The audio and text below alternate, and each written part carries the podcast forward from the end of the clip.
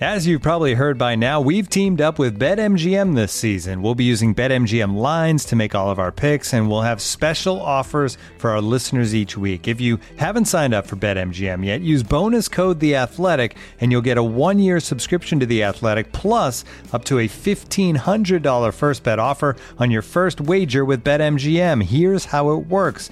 Download the BetMGM app and sign up using bonus code The Athletic. Make your first deposit of at least $10. Place your first bet on any game and claim your voucher for a one year subscription to The Athletic.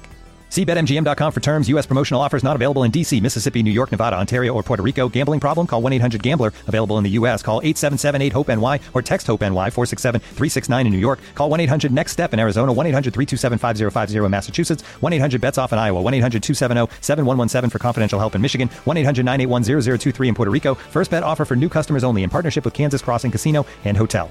Don't forget, if you haven't signed up for BetMGM yet, use bonus code The Athletic, and you'll get a one-year subscription to The Athletic, plus up to a fifteen hundred dollar first bet offer on your first wager.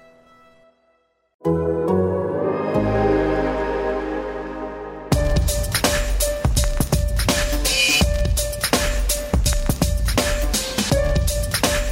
right, everybody working up. Everybody's working.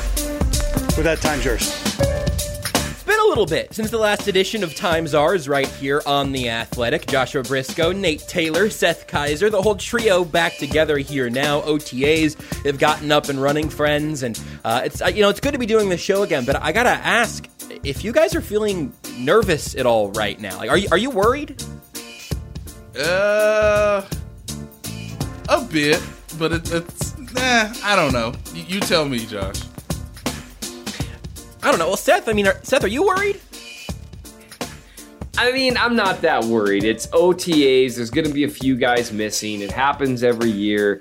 If guys start missing the man, Oh no, I'm sorry. No, I'm I do apologize. I was talking about if you were worried like I am that Tyreek Hill is coming to take our jobs as professional podcasters. That's what keeps me up at night. well, he, I, I kid. I, he does send out better video clips than what we do. Um, so all we got to do is just release a quick clip. So here, I've got you. I mean, I guess when you really think about it, we should probably discuss the fact whether or not uh, Patrick Mahomes does really want to be traded from the Chiefs and has suppressed his own stats to make that happen. I mean, we should. What do you guys think? Do you guys think that's happened? Well, you know, cut it right there. You know what? You know what? You know what? You know what? Seth, I'm going to ask you a question. I'm going to ask. I'm going to pose this question. I'd like to hear your answer. Do you know for a fact that Patrick Mahomes has both of his arms? Cut. hey, hey, hey. So, did Troy Aikman call you? I, I know we'll get into this with the mailbag later, but I did see some questions about us upping our teaser game, and I did want to at least acknowledge that in the podcasting world, where one audio clip really Mm. can be used to get some people in Mhm. trouble, that we really do have some expertise in that. Um, and uh, may- maybe it's not quite 33% of the engagement that Tyreek Hill got for his clip, but I'd like to think it's enough. Uh, so anyway, I hope that does conclude our conversations about uh, our new rival podcast. Uh, as we can hopefully talk about other things here, including some mailbag questions later on. I'm also, I, we started trying to do this show with me on a hotspot today because the storm in Kansas City last night apparently ripped all of the internet out of the cables. I'm not sure how that works. Um, and so our, our, our setup today now is that I'm, I've got Zoom open on my phone with my AirPods in, talking into a real microphone, actually recording this. So my audio quality is going to be fine, but I, I, two minutes into the show can tell that there might be a little bit of a delay problem. And so if that ends up being the case, you know, this is going to be a big Seth and Nate show if I can. and also Seth's hosting the mailbag segment today because I can't use my internet to read the responses. So there's your, uh, your quality warning at the beginning. And we do actually have like a few real things that we could talk about that's not podcast or technology related.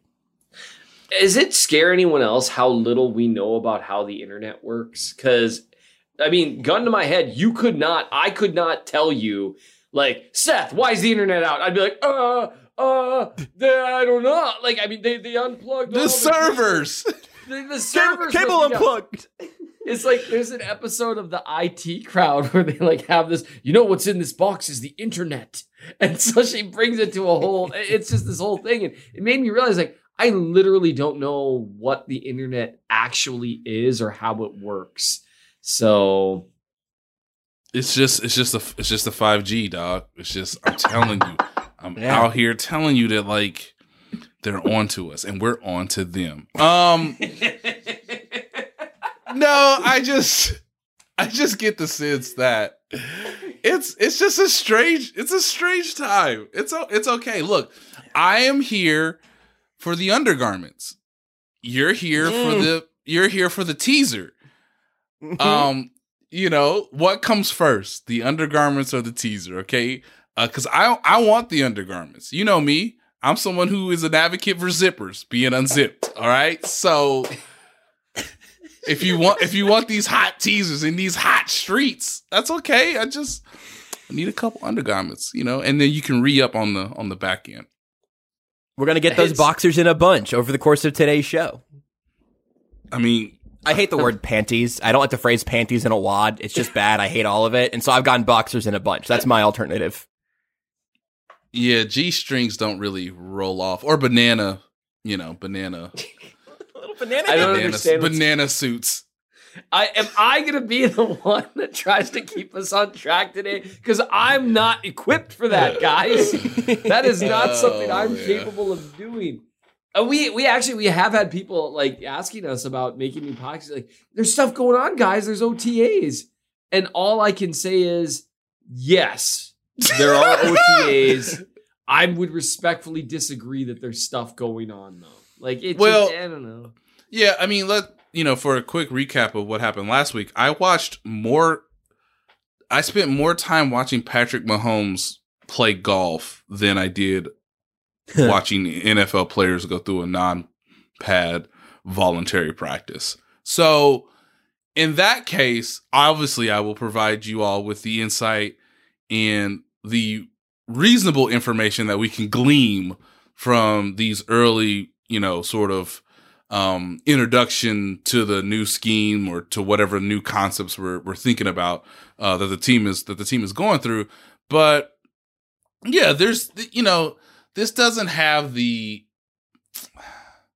you know this doesn't have the appeal of you know um previous years when they've had OTAs but you know there's there's some interesting characters who are there and there are interesting characters who have not been there That I mean, that's the the main I- I topic like of conversation at this point, right? Yeah, I mean, it's it, it's who is there and, and who isn't. And boy, if if Seth and I started talking at the same time to Seth's ears, we are bleeped because I was I had like a 15 second head start on my end. That was this gonna be a challenge. Who's gonna tell him, Nate? You or me? You, that's bad, huh? I don't know. It's you. You tell him. You tell him. So- you you started talking, and I literally was like, "How long will this go? How long? Yeah. Will this, how long will my heart go on?" I think that we all need to understand that whatever Josh just said was full of import and generally I'm sure it was really good analysis. I'm guessing he's probably talking about the fact that really running backs should be taken in the first round. And if you really think about Listen, it, here's the thing. I'm just going to start talking over him because honestly, who knows when I'll start talking. But what I know is that the listener, you, the listener right now, can hear me because I'm talking into an un-internet connected microphone that's being recorded that I'll email out later. So the truth will be known on this podcast, even as Seth and Nate come to slander my name. Now, I don't know if they can hear me or if I sound like T-Pain. But it's tough out is- here. I don't know if they What can hear even me, is as I can't 5G? Actually, hear him. oh, this The internet is is just thwarting every effort we make. how You guys power through. Power I- and through. I'm going to try some stuff.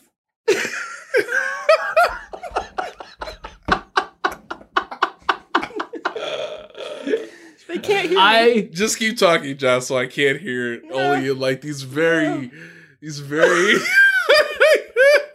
It's like if it's like if someone wanted to mess with like musical production or audio. It really is. It's like the scene from. Did you ever see the uh, the Trolls holiday movie? The where they where where they go and they create a bunch of holidays for the unhappy Gorkins or whatever they're called. You remember that at, at all? Oh man, no, I don't. Uh, no, uh-uh. They've made so many troll movies. One thing that they do during part of it is like they go on this weird kind of almost almost acid type trip because that's how kids movies are now. And they're like the the one that like does the T-Pain voice all the time in the original uh in the original movie, he goes, I'm feeling weird with the T-Pain type voice. And that's exactly what Josh sounds like to us right now. So Josh is going to try to reconnect. We are going to try to power through. And if you, the listener, have powered through in the last two minutes, I have so much respect for you. And we really appreciate the people that love this podcast enough to stick with us through the tough times. So, well, Nate, let's just like, we'll quit dancing around it. I mean, so Orlando Brown Jr. is not at voluntary OTAs. Um, and he, you know, the part of the delay was he couldn't find an agent, Mhm. which now now we see why it took him so long to find an agent because he wanted an agent that didn't have a pre-existing relationship, according to Mike Garafolo, with with NFL GMs, which is definitely, I mean, good for Mike for getting that. That is definitely one way to go about things. Like, hey, you have no experience in this business, so I bet you can do what I want you to do. Um, I, I don't know what to think of that. And I also don't know what to think about. I mean, I you know uh, his comments about you know this isn't the year to go in with a backup left tackle. I mean, he's not wrong. Um, so I'm just curious what you think about where things are with Orlando Brown Jr. People are freaking out because there's really nothing else to talk about. yeah, in- in I'm also of, curious. Unbelievable. Now he's taking a step down to like this is Josh talking to his son from 30 years in the future, warning him about his impending murder, much like the movie Radio. I think that was Radio. I dialed in with the phone to Zoom. I didn't even know you could still do that. That's a Skype feature from 2014. But here I am. Sorry for interrupting. I just want you to know I'm back and I sound like this now to you guys. But again, listening audience, just here's my beautiful, you know, microphone quality. You sound like you sound like you you you sound like you're in a well and like we Yeah. got no rope, no buckets. Samara dog. dragged Sorry, dog. straight to hell, and we are sitting What's here that, like we still Lassie? need to. Re- we need to record this podcast, though, buddy. You know, just try to stay alive. So Hey man, hey man, we're gonna throw a lav mic down into hell for Josh. All right, I'm done. Go ahead. sorry. Yeah, the only the only uh significant news other than the match, hope you watch it. It was on TNT. It was quite the time. Um is that hey, um you know, I think it was understandable as to why um Florian Clark wouldn't be at the voluntary practices. It's understandable why Chris Jones wouldn't be at the voluntary practices.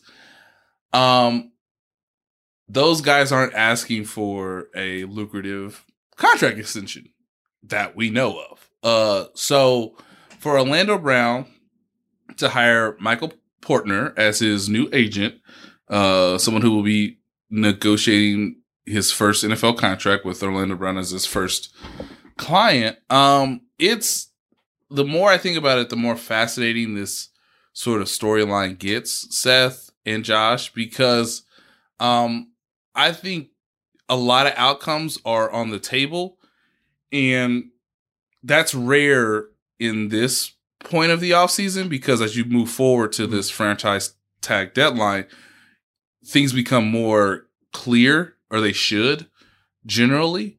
Uh, but i just think there's a lot more avenues at play here. Um, there's a lot more options and orlando brown wants to do things his way um, with what he feels is is of great value to the Chiefs, and the Chiefs are, you know, trying to get to an understanding as to like where they can meet Orlando Brown and Michael Portner in the middle, but he wants to be one of the highest paid left tackles in the league, and now it's about how you structure that.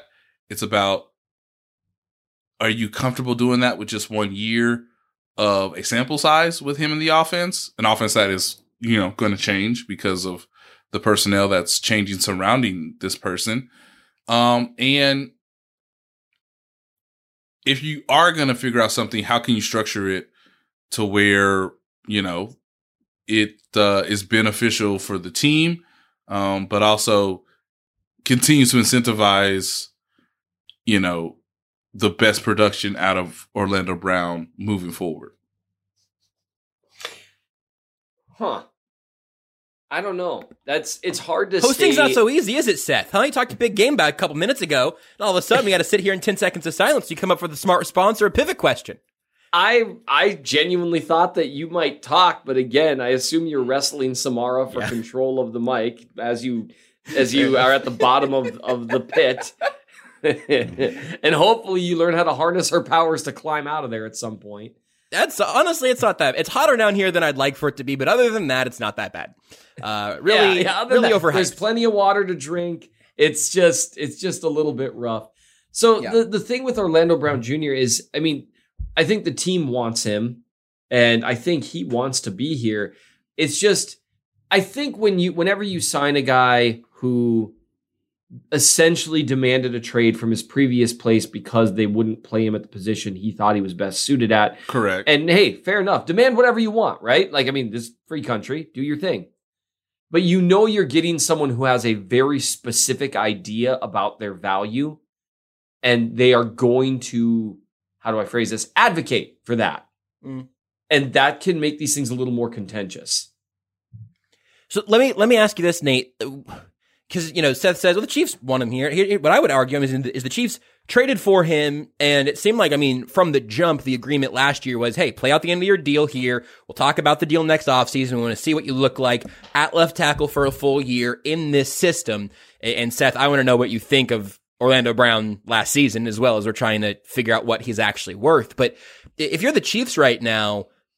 I, I would have thought that the assumption was that they were going to have a long-term deal done this offseason, uh, as the culmination of the trade last offseason. But is there anything that we're missing there, Nate? Like, would, would the Chiefs be willing to say, yeah, I don't know, come play out the franchise tag and we'll do it next offseason? Would they be willing to, um, do anything more dramatic than that? Or is this just a matter of time? Yeah, it's a matter of like giving yourself time and being comfortable with that, right? Um the Chiefs have the ability to prevent him from reaching free agency, which they chose to do with the franchise tag. Uh you know, I think any logical person, fan, observer uh would understand why the team did that. You know, it gives you essentially a hey, this is just our negotiation. This is not you and the rest of the league or the other teams who are, you know, in need of a of a starting left tackle who, by the way, uh, earned a Pro Bowl selection um, with his new team in a new system a year ago. And I know we're going to get to Seth's uh, sort of evaluation of that. But what makes all of this super interesting is I think most people will say he's not the best left tackle. And then the question becomes, well, where do you where do you evaluate him amongst his peers, given that he's a lot younger than the peers that he is sort of surrounded by, and you know, yes, the contracts are structured in a certain way that like it should match the way the cap is going to rise to the expectation that the league has. Um, but also I get the sense that like, you know, Orlando wants to maximize his potential and what he believes is his leverage, which is obviously, um, hey, I'm the best guy available right now, which is why you traded for me a year ago and I haven't done anything to dissuade you, or I, I haven't, my performance shouldn't dissuade you from you making that decision a year ago, where you looked around, you surveyed the draft class, the rest of the free agents who was essentially available on the trade block, and you picked me. So now it's time for you to pick me uh, or reaffirm that selection with a with a contract that that sort of states that. Um, but the Chiefs and NFL teams in general, not just them, have the diabolical means of saying, "Hey, one more year, do it again. Hmm. Let's see it one more time. Hey, don't get injured. Hey, you were reliable last year. You were durable last year. Do it again." And at a very controlled cost, at a premium position that you would not have under any other circumstances because we have somehow collectively bargain that we can do this to you. So do it again. And if you don't want to, and this is where it gets really, this is where negotiation happens.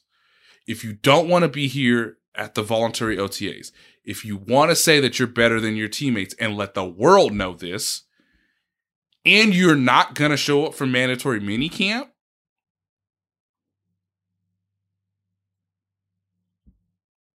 this is where it gets This pause intentionally left blank. Yeah. Yes, this pause is very intentional. Yeah, this this Sure, is yeah. this is where it gets problematic because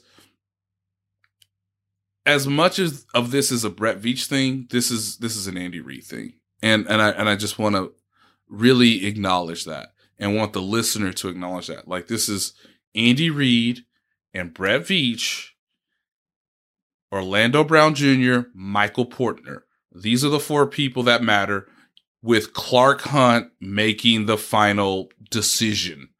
Because who is Josh? Who is the chairman of the finance committee in the NFL? believe that would be uh, chairman and CEO of the Kansas City Chiefs, Clark Hunt. So he knows money, right? Seems like it seems like the man knows money. Seems like he knows money. Uh, so there's four primary people with a fifth person, sort of, you know, kind of not in it to the nitty gritty, but obviously, you know, is involved.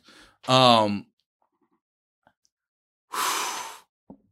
this could go a lot of ways, fellas, and I don't think I've said that much about any contract. Like, there are more Mhm. things that could go on here, and I think I'm, I think I'm okay saying this. There are more outcomes than Tyreek Hill's eventual outcome in March.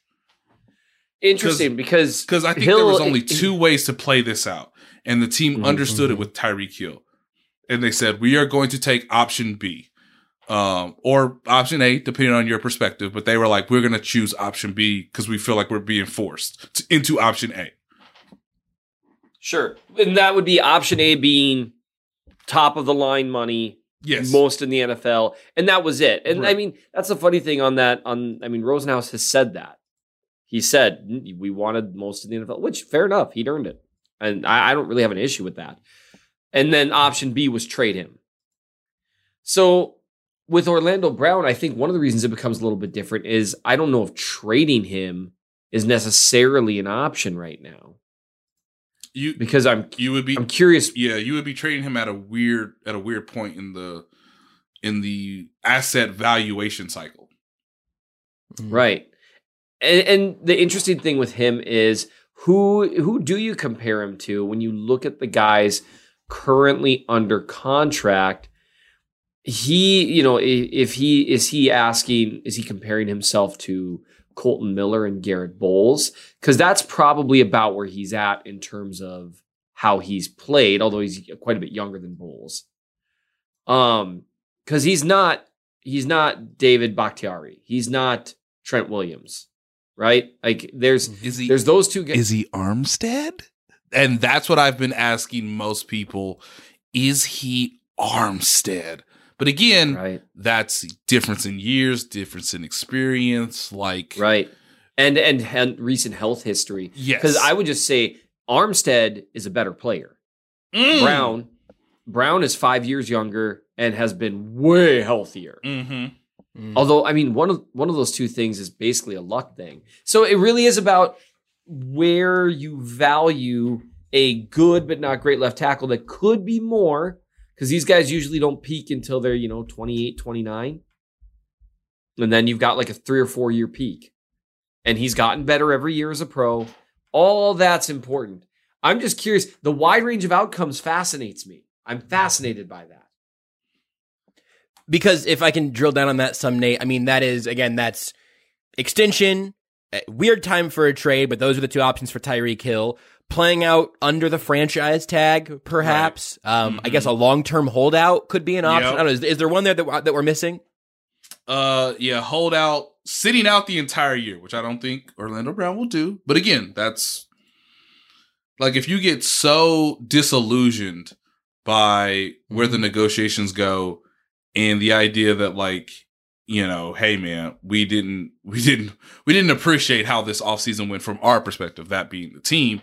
Uh, then you can say, well, maybe my maybe my maybe I feel I'm more valuable not playing than playing. Now, again, this we're I'm sort of projecting way out in advance, but it's a issue of like, okay, the outcome is I play and I get hurt. I play and I'm not as good as I was last year. And so my value is decreased. Mm-hmm. I play and I play well. Or hell, I play and I play better. And now I feel so frustrated by the way this went last year. And I told you a year ago, I'm, I'm mostly talking from the Orlando Brown, Michael Portner, you know, sort of viewpoint on this. We told y'all a year ago how committed I was, how much I was going to get better. Like, but now I want free agency, or it's going to cost you twice if you double, you know, franchise tag me and that'll make it even more you know difficult because I don't know Kirk Cousins wasn't even the best quarterback in his division, and they still did it, which is wild. But again, he plays quarterback. He actually has the ball in his hands.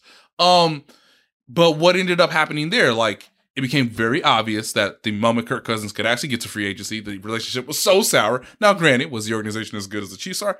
No, but he he went elsewhere, and so you're gonna have to make a change at that position. Again, a premium position where you may not have if you bought in earlier, if you gave the extension at an earlier time frame. Um, you know, there may be a situation where you get an outcome where, okay, we begrudgingly agree to this. And then in two years' time, based on what happened in the offseason of 2022, I'm not going to be Patrick Mahomes' left tackle for the majority of his career. Or throughout my career, which is what Orlando Brown wants because that's what Michael Portner told me. Like he wants to be Patrick Mahomes' left tackle throughout his career, but there's a way of of these things sort of either deteriorating or strengthening over the timeline of there's a deadline that honestly is contrived in an excellent again maniacal manner by the NFL. I don't know why we have to have the deadline be July 15th. Has someone explained this to me that like really knows the CBA? Um, and yeah, the NFL is all about like distraction nonsense. Um, when it comes to like everyone gets to training camp and they're all in.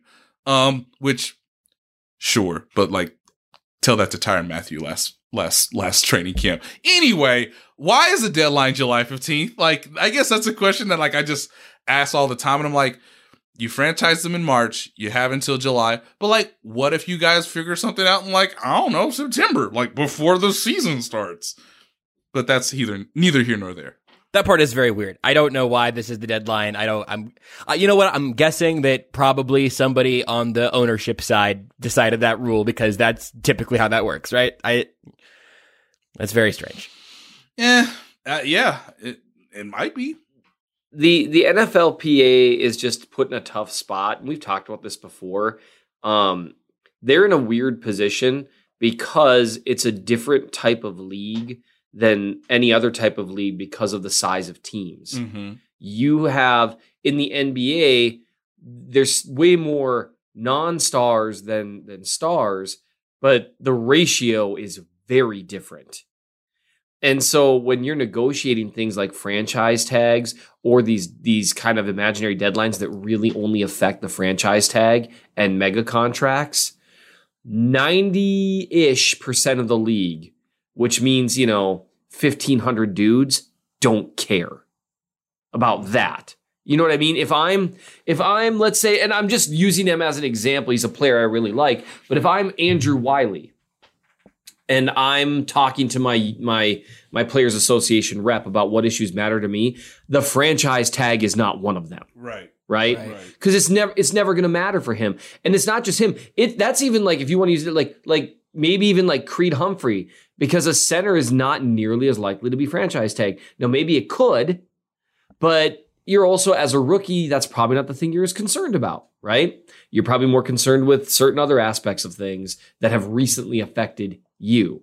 And so the NFL, the NFLPA, they're in a tough spot because, you know, I can imagine again, and Andrew Wylie would probably care because Patrick Mahomes cares and he seems like a good dude, honestly. You know me, I love good dudes.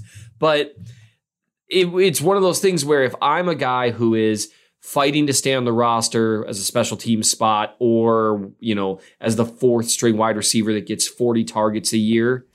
I care much more about like retirement benefits kicking in mm-hmm. when they kick in.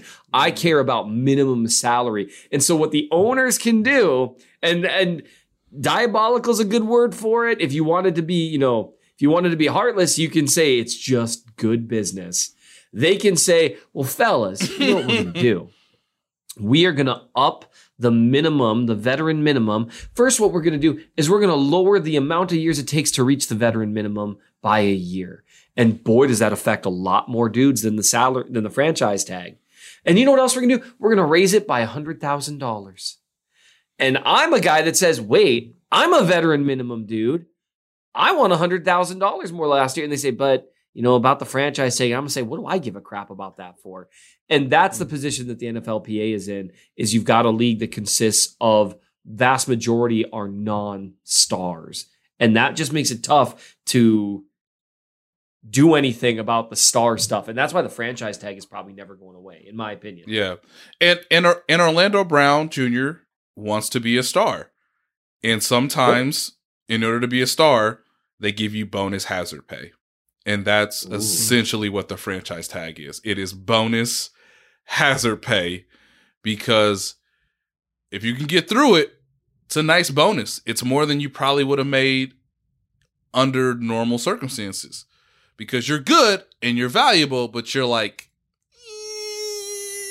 you're not Patrick Mahomes. So, uh, could you like do this on like a bonus hazard pay? And like, if you get through it, then like, hey, great credit to you. Um, but there's a lot of hazard.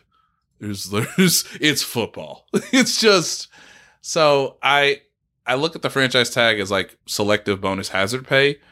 Um, and if you want to get out of the situation, the best thing to do is to prove your value. And there are a number of ways of doing that. Orlando has made his choices so far. They have been fascinating. And, you know, the Chiefs are going to have to make a decision as to, hey, um, we are from a baseline comfortable letting you play on a, you know, on a one year, $16.69 million. Uh, but we may only have your services for a year. And does that outweigh negotiating something that, you know, could, um, could benefit the, the player greatly and could also benefit the organization, but no one has a crystal ball. Like that's just, that's just the, that's just the truth. So, um, Orlando Brown, from my understanding, has done a lot more training on his own this offseason. Um, but he's also like not with the team right now during the team activities as well as the mandatory minicamp that's going to happen next week. Um, and I just, Michael Portner has never negotiated an NFL contract and he has to do it in five weeks. It's, these are circumstances that are extremely rare. Buckle up. Man, that is- I guess. That is not happy news. And that's No. and, and who knows? I mean, it, five weeks is a long time. One reason I've had for optimism is that the Chiefs did have, you know, they made an offer to Trent Williams last year, so they have a framework for what they'd pay Yep. an elite player. They also have the framework with Eric Fisher from years ago. Um, and obviously times have changed, but you've got some frameworks to work with. It's just the you just never know how someone wants Right. to negotiate. Um, th- this is this is the question that I've continued to ask, and this was before Michael Portner uh, was involved. Now he is involved, but like, are the Chiefs going to give Orlando Brown the Ronnie Stanley contract because Ronnie Stanley was the left tackle that the Baltimore Ravens chose over Orlando Brown for that amount of money, that amount of years, and to Orlando Brown's credit, you could say he's performed better than Ronnie Stanley the last two years. mhm. So this is the question for both you fellas. Are you willing to give Orlando Brown, you know, five years, 100 million, 60 to 70 of it guaranteed? Man, that guaranteed money is what's crazy in Stanley's contract. Um, because the fully guaranteed for Williams is 40. Um, for for for Bach, it's it's 30. Tunsil's 40, and then Stanley 64. I mean, his contract it's it's a unicorn in terms of guaranteed money, and I'm curious if that comes up. That is a really good. In, that's an interesting thing that uh, that they could do in negotiations, though, to try to play to the human element, is offer him more money than what Stanley got. But man, I mean, yeah, how do you fully guarantee more than 60 million? Like without him making some major concession in terms of the average per year, right? Um, that it's just I think it's just gonna be tough. But it is, I don't know, it's just funny that, you know, we get all this from, you know, voluntary mini camps against air that I'm sure are scintillating, Nate. Like I Oh, mean, I mean, haven't haven't seen Skyy Moore run a rip yet, guys. It's it's been it's been it's been something. I- you know, Looking for an assist with your credit card, but can't get a hold of anyone? Luckily, with 24 7 US based live customer service from Discover, everyone has the option to talk to a real person anytime, day or night. Yep, you heard that right. You can talk to a real human in customer service at any time. Sounds like a real game changer if you ask us.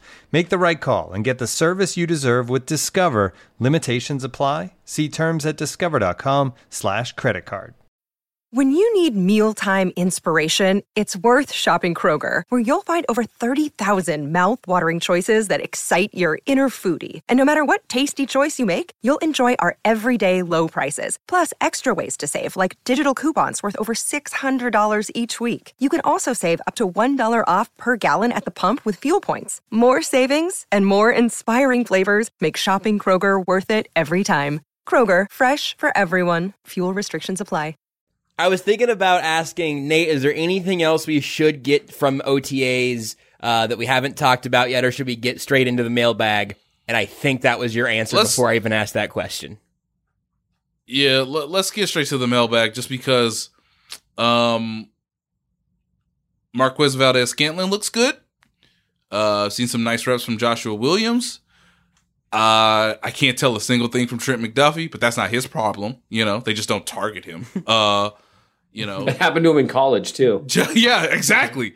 Uh, it's it's actually quite boring. Um, Justin Reid, hey, looks the looks the part. Um, like Clyde Edwards-Helaire couldn't tell you a thing, man. They don't run. They don't. They don't practice running plays. Okay, so I couldn't couldn't tell you a single thing. You know, Willie Gay looks really athletic, but you probably said that last year. Will he play on third down? I don't know yet. Um, so yeah, let's Yeah. just get to the mailbag. I I've actually got a really good one just starting us out because Sure. it keeps making its way to my timeline. And for the fifth off season in a row, I get to continue to have the discourse about Chris Jones that is going. I mean, at this point, I genuinely believe that this is a bit that everyone is in on specifically to gaslight me and drive me crazy oh, okay. Because and, and this isn't this is actually this is from Chiefly Bacon, who is a good dude. I, I've we've had a lot of great interactions. It's not him; it's the number of people that now the new thing I'm seeing is you know Chris Jones regressed last year, and I can't even bring myself to ask people mm. in what way, mm. like in in, what- in what way, like what what way did he regress? And then they point to sack numbers, Yeah. and my head explodes, and and it's just like I I can't do it. So we'll we'll talk about a different aspect of it before I really freak out about it. And maybe he's a guy whose film I need to review. Maybe I need to do the whole eight games win loss. But you know what I'm going to find just as a prediction. You know what? We'll get into that. All right, Chiefly Bacon.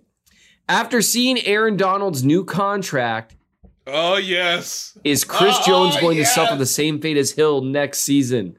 And that's that. Now that's a reasonable question. Right, right. No, I, I, I love, I love, I love this question. Yes.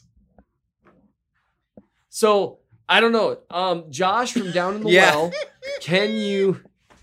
What what do you? We'll start with you because Nate. We know Nate's our guy to actually Uh, give us uh, a little more, maybe maybe uh. something. Oh no, that, that's not Sure thing, Seth. Uh, Seth, I'm- I I'm appreciate. curious, Josh, Seth, 'cause- I appreciate you throwing it to me down here. Uh, that was really That was just a bit for the listeners through the podcast because you guys have sounded like I, I was in a well this entire time, but there they did too. Here's what I'll point out for you guys. Um, I don't know if this is an answer to the question or not, but I do think it's interesting to note that after this year is when Chris Jones's contract gets, I, there's an out quote unquote. Mm-hmm. I'm putting that that phrase out there and that note out there, Mm-hmm. not because the Chiefs wouldn't be willing to pay him a $27 million cap hit next year. $27 million for Chris Jones next year. Uh, this year it's 29, which is a lot, but that's the structure of the deal. I- I'm not really blinking at that. They'd, they'd free up $20 million if they just cut him after this year. Um, but I'm noting that because at age 29 next year, Chris Jones would also probably want a new big deal. So I, I would say the Chris Jones conversation, I, I have seen a couple of people kind of connect him with Tyreek Hill.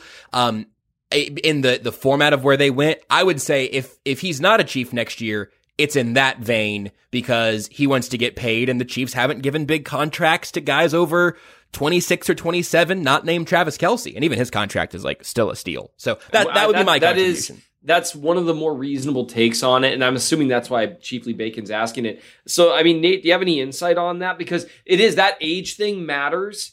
Maybe a little less for a pass rusher than a wide receiver. Maybe a little less.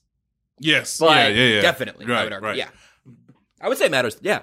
Yeah. But for defensive tackle, I would Yeah. say so. So, so you know, this was um a little bit of tooting my own horn here, but on May nineteenth, I published an article about players who are in contract years, and yes, technically, Chris Jones is not in a contract year, but theoretically, he is in a contract year. Um, for all the reasons you mentioned, um, they can. It's it's wild. You know, they can create 20 million. This is according to Over the Cap, by the way. If they release him after this season, they can create 20 million while only eating seven. Um, and if the cap Twenty million, goes- you could you could probably get an elite pass rusher with that kind of money. Yeah, You and can if, get a boat with that kind of money. Yeah. Sorry, go ahead, Nate. I'm and sorry. if, and if the cap goes up, then that seven million gets reduced from a percentage standpoint. You you obviously do the math. Um, this has got to be the year. You know, uh, mark it down. Early June, Nate Taylor. Yes, I'm referring myself in the third person at this at this point. Yes, Nate Taylor started saying that Chris Jones has to be the most important best player on the Chiefs defense. I am now fully moved into the Seth Keysor category. This has got to be it. No more of this nonsense. I shouldn't say it's nonsense because I mean he's a professional player. No more of this like dilly dabbling at defensive end and be the second best defensive tackle. Hell, if Aaron Donald has a little slippage and you produce your career year, perhaps people will be like, "Man, when you look at the production, the consistency, the the pressure generated, perhaps the sack numbers, hey, Chris Jones might be the new best defensive tackle in the league. There's an opportunity here for him to really thrive because Anthony Hitchens is not here anymore. Tyrann Mathieu is not on the team anymore. Um, yes, they traded for Frank Clark, but his, you know, we, we've we've done chapter and verse on him. Uh, Nick Bolton is still young, but he ain't there yet. Uh, we don't know what's going to happen with Juan Thornhill, Willie Gay. You know, he hasn't played a full season yet. So this is this is Chris Jones's time, and if he plays at an elite level, by the way, one of the greatest radio segments of all time is quote player elite. Is Chris Jones elite? Then I get the sense that, yeah, now we can start to get into Aaron Donald territory. Not in Aaron Donald's house, because that would be basically taking the same contract and slapping it on to Chris Jones. But I do get the sense that, like, this is what Chris Jones is striving for. You can accomplish a lot of things this season, Chris Jones. Legendary status, one of the best players in the league, perhaps at his position. If you have a dominant performance in the postseason, which he has yet to do from a statistical standpoint in his career, then yeah, you could get that re up. Hey, let's let's negotiate something and let me be a Kansas City legend in the way that, you know, Tyreek Hill was like right on the edge. Cause I always say, like, when you get to that Kelce eight to nine years of just mm-hmm. like, again, Hall of Fame production, Chris Jones is on. He he has an opportunity. He's at the doorstep, and now it's a matter of can he harness it for a full 17 game season, and then can he be like Aaron Donald, which is dominate when it matters most. So yes, there's a chance. And yes, Aaron Donald matters a lot to Chris Jones. I uh, I have a, I have a couple of questions that have loaded up here. I'm not going to try to change my Zoom setup at this point in the show, but I did get a couple to load uh, because both from uh, JettyRat underscore RB and from TJF Sports, both questions around the idea of could the Chiefs' offense be better with three or four competent receivers than just with Tyreek Hill, um, eh, or potentially, hey, what if you put that signpost around Week 12? By that point, by the playoffs, could that group be better, or would you bet on it being better, Seth? You're not going to let me rant about Chris Jones. I, did you not already? no, I did a little, but I, I, you know what? I appreciate that question, and so I'm going to let the Chris Jones stuff pass. I just, I, I have never seen, and I've said this before, I have never seen an elite player be talked down by a fan base as much as I see it with Chris Jones. And it blows my mind. In my mentions right now are people like, well, yeah, but he's inconsistent. And I always ask, at what? Oh, wow. I mean, just look at his sack production. Okay, go look up Warren Sapp's sack production. Defensive tackle does not work that way, especially when you're. Sur- you know what? I'm not going to do this to myself. Yeah, yeah. Just just It's say just just so say. sure I'm glad I didn't say- let you rant about Chris Jones. All, all you have to do is say colon C Dallas Cowboys game. And, and not even that. Every single game he wins at a really high rate. The sack production isn't going to be there because the guy that was supposed to be the other guy, the guy that has taken a ton of blame, like you said, we've talked about Frank Clark ad nauseum. He, there, there were supposed to be two of them. Yes, There's a reason the, and that's the- and that's the- what the- you that, that's what you have to have in the modern NFL. But go on. Absolutely. You have to have at you got to have three dudes, really. And two of them should be elite. There's a reason the Rams went all in for Von Miller when they already had Aaron Donald because they wanted their passers to be more consistent. But we've done this a million times and I honestly like at this point like this many seasons in, I just can't anymore. Like I everyone like it's not just me. Like look at Brandon what Brandon Thorn has to say about Chris Jones. Look at what, I, whatever you think of maybe Pro Football Focus. Look at what they have to say about him year in and year out. Nobody but Aaron Donald rushes the passer like him from the interior, year in and year out. And every year, it's the same thing as the Chiefs since 2018 have not given him a good, like a genuinely consistently good running mate. And every year I hear about how it's Chris Jones's fault. And it blows my mind. Like I, I just I feel like I failed people that subscribe to the newsletter when I talk about complimentary pass rush. The fact that the best pass rushers win about 20% of the time. And those are the very best. And you know what that leaves? 80% of the rest of the snaps. You know what else happens on those 20% where he does win? If no one else is winning, the quarterback can just run away from him. And, and or the I ball just, comes out really quick. yeah, or the ball comes out, but yet somehow it's like, well, no, if he's awesome, he's gonna have, you know, it- like I just I can't do this, and just give him give him some help. But anyway, I ranted, and thank you, Josh, for letting me do that. I do think the Chiefs Totally, offense- totally let you do that. That was totally within my control. I definitely could have stopped you if I wanted to. yeah. Um, Josh from a well has a lot harder time controlling me. Um, It's really true. I, I would just say I'll also I'll answer this one in a short fashion. They have a chance to be more consistent and less Mm. um less easy to maybe um with against certain personnel and certain scheme and a combination of both because you need both. Right. You can't just run a certain scheme against the Chiefs last year. You needed the personnel too. I think they might be a little tougher to control if if MVS plays the way he's played throughout his career and Juju plays the way he's played throughout his career and Skyy Moore hits.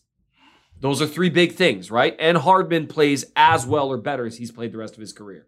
If all four of those things happen, and those aren't big bets, right? None of them are huge bets except maybe the rookie receiver. Well, the rest of those are like they're pretty safe bets, but they're multiple safe bets. And then when you, you know, the way probability works, it gets a little less likely. Then yes, I think they could be better off in theory.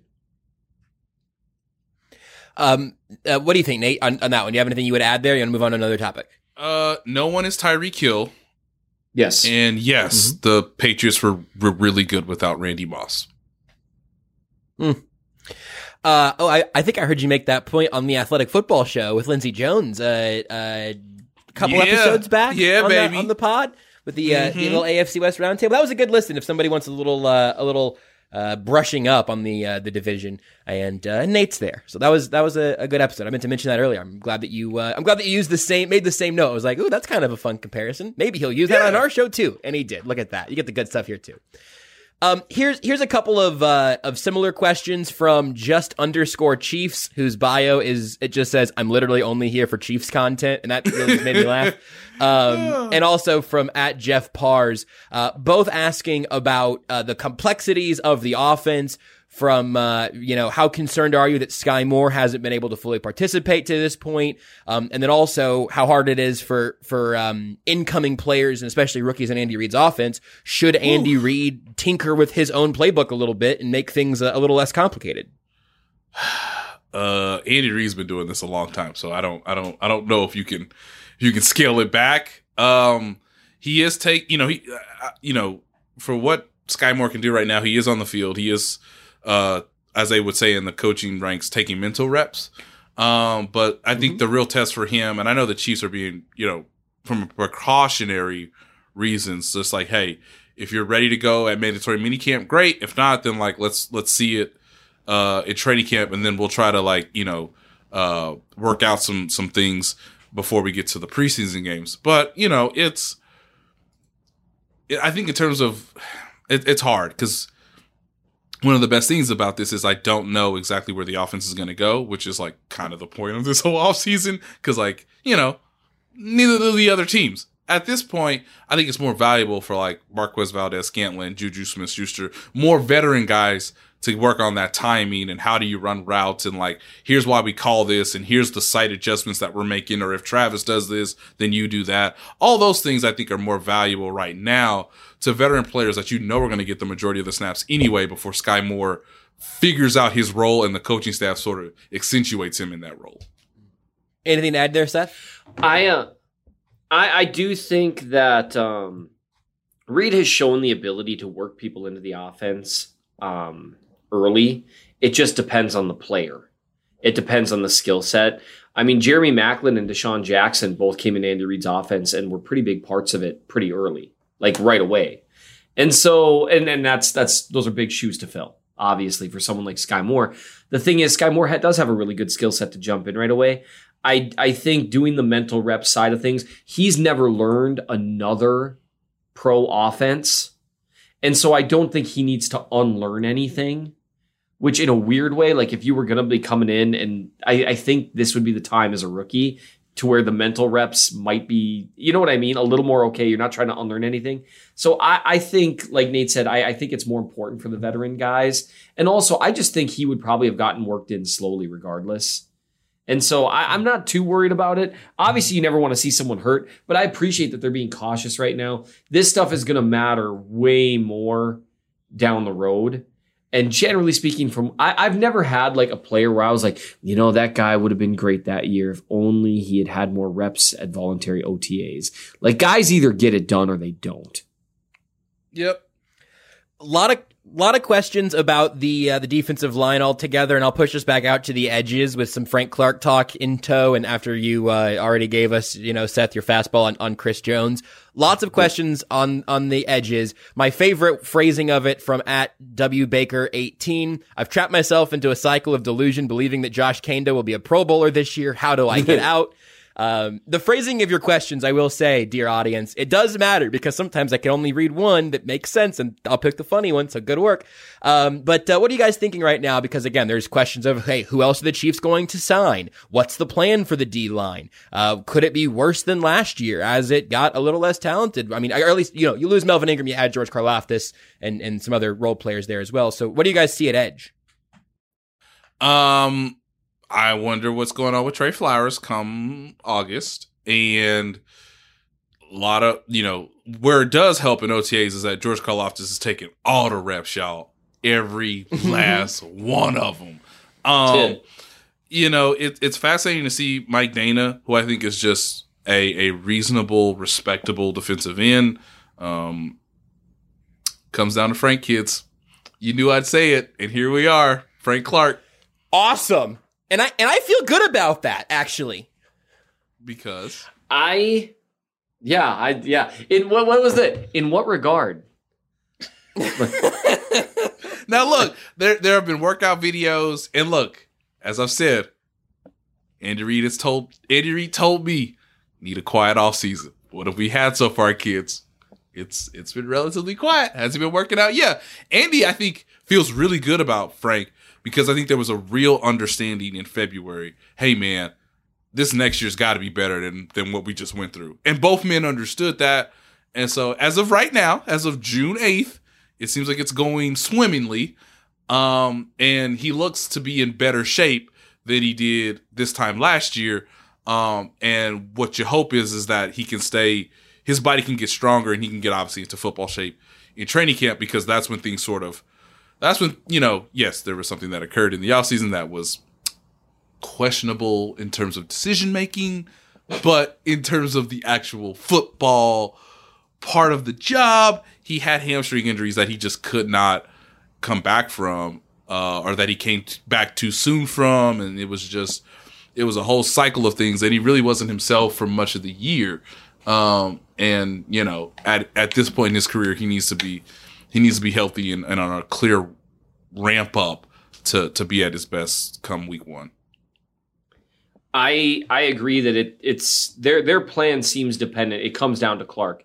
If Clark can play at the level Melvin Ingram played at last year, then all you need is for Karlaftis to play at a level like Melvin Ingram played at last year, and you should have a competent pass rush most of the time because you'll have three guys. It won't be ideal, but eh, because really you want two stars and then two other guys. Like if you want, like if you just look at the Rams, right? Look at the Buccaneers the year before, that kind of stuff. You really want Yep. four guys. Uh, you look at the Niners when they're at their best.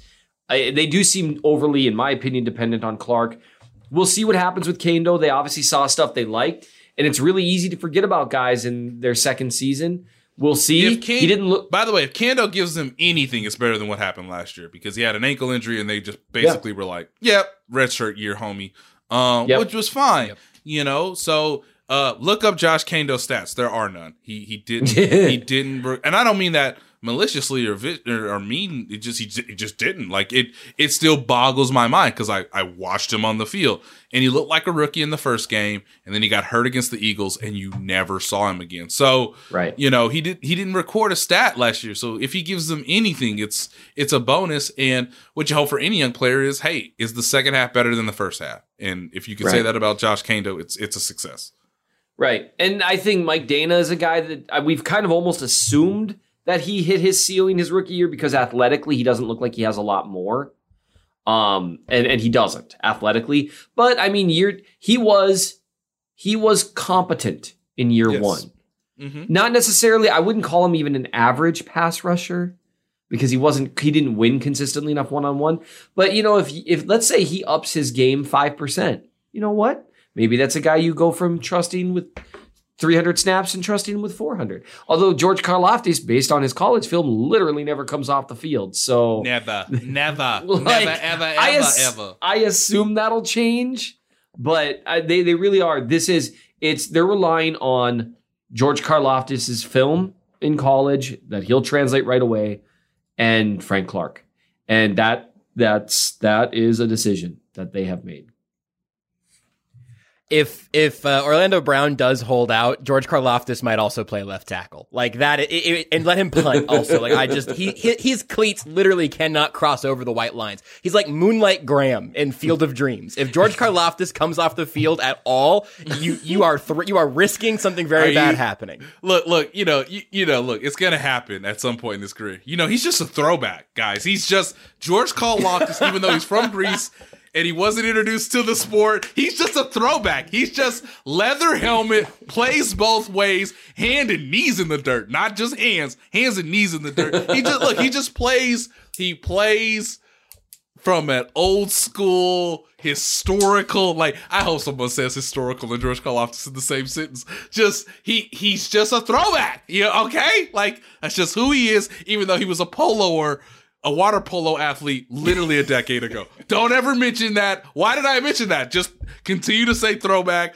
historical two-way player. Hell, he was at he he looks like a guy that was at the Naval Academy and Army and at the same time, okay? If you saw him dressed up in a 1940s army uniform, you would be like, "Yes, Yeah. that that makes Yep. sense." He looks yeah, like he before kinda- before World War II. Not not not after, not during, but before No, no, World not War. after that. This is like the the you would think his name was Dirk Squarejaw, and he's eating apple pie. He's got the American flag out there. He's been baling hay all day, and then it's like, no, no, dude's from Greece. Like he plays water, but that is. It- it- him and Leo Chenal, man. Like I am confident. The cadets. every- Can we call them that? Let's just call them the cadets right now. every Let's do it. day, literally are, every kids. day, Leo Chenal. Ni- every day, Leo Chenal, Nick Bolton, and George Karlaftis do their max deadlift every single day. Those guys, they don't take, they don't do rest days. Those guys, they get done with their stuff, they go to the gym for six hours, then they go to bed. And I'm Look, here for it. It's look, fun. When I think of George Karlaftis, I think of that ESPN 150 college football documentary, which, by the way, great series. But you know they're running wishbone. You know it's in black and white, and George Karlaftis has got another tackle for loss. It is that's and so I'm here for it on that part. The defensive ends scare me though. That the, the defensive line's the scariest part of the team. I hope Karlaftis comes through. I love what they tried to do in terms of physicality. So we'll see.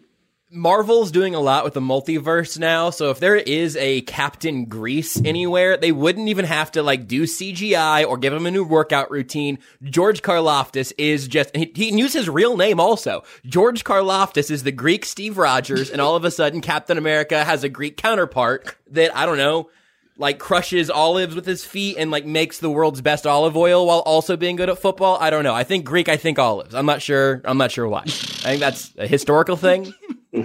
I don't know. Maybe his no. Oh, oh, I got it. His shield is an olive. Oh man. Boom. His shield is an olive. He traded in his, His water shield- polo cap for a leather helmet, fellas. Mm-hmm. That's right. That's right. Uh, here's my last question, and if somebody, uh, there, there were a few questions that I did just uh, close out the tabs on, so my apologies if we didn't get to your question. It's because Seth talked about Chris Jones too much. Yep. Uh, so from uh, from at it's not Mike right what's Chiefs happening to him. Sorry.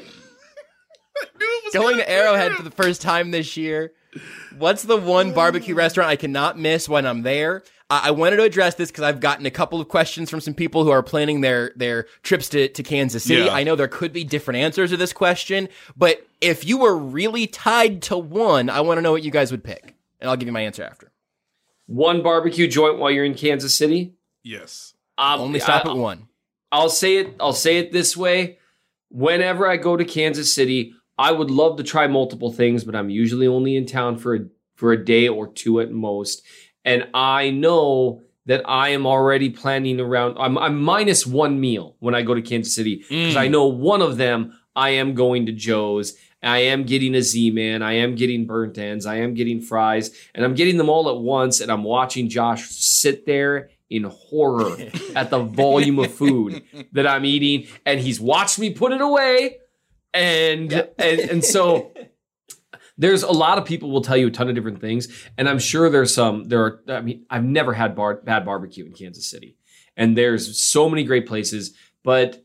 Joe's is a cliche, but it's kind of like a cliche, like it's a cliche, like I don't know, like what's a really good cliche? Like it's like, hey, you know, you know what's a really fun place to visit when you live in Minnesota in, the, in December?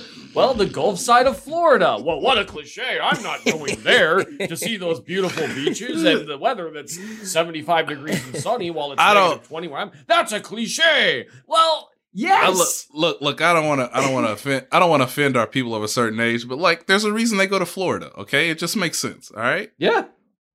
It does make sense. I'm going to become a snowbird the moment I'm capable of it. Nate, what's your answer to that question? Um, my answer will always be Gates because it's what I grew up on, and because I believe Ollie Gates created the greatest barbecue sauce of all time. And um it's a good sauce. it's su- it's it's the best sauce in the world. And I'm I don't I don't I got, say I've that. got the spicy one in my fridge right Uh, now. I might go I- get a sip of it mid show. I've, I've tried. It's just Gates original barbecue sauce is incredible, and they'll they'll do you right. Um, and yes, they will yell at you, and it's okay because you're you're you're new. And I just I, I just want you to know, sweetheart, it's it's not you, but there's a line behind you. And tell me what you want to eat. But hey, when you get there, just have the sauce. It's incredible. Uh, I, I I feel blessed that people actually ask us this question, and we have the we have the responsibility, we have the weight, we have the onus, Yes. to to to lead them in the right direction. So, uh, Seth says, you know, Joe's, which is excellent. I say Gates, which is just incredible. And now, uh, Josh, lead lead us out, my friend. Here's what I'll say. If you were to say front to back, like where could you, which barbecue spot could you eat for a week straight and, and have perfect Mm. different food every time? I think the answer to that Mm. question is Q39. I, I Yeah. think that the width and breadth of Q39 is unbelievable. I, I really do. Mhm. And I've, again, like, Yep. like you guys have both said, there, there, it's hard to find a bad answer here. But I think that if you were like, hey Josh, bad news, last meal, uh, but you get to pick it, what's it gonna be? I would think about it for a second, and then I would say something that starts with burn in Z Man on toast. Oh, That's the because that is special. It Mm. is special. So I think Q39 might have the highest like overall rating. But my number one overall pick for a barbecue dish in Kansas City, shout out to Kent Yeah, Swanson so for putting me is- onto the toast. It's that. It's burning Z Man on toast. So I, I would I would go Joe's for your first time here, um, or or your one spot. But there's no law that says you can't just go to like three different barbecue places in one day. is Just bring some digestive horizons. enzymes. You'll be all right. Yeah, Yeah. Is Yeah. is is Gates Michael Jordan? Is Joe's LeBron James? And is Q thirty nine Wow. Steph Curry? Wow. It's just you put my pick as as LeBron and and as someone who's 37, I am legally obligated to be on the Jordan side of this debate.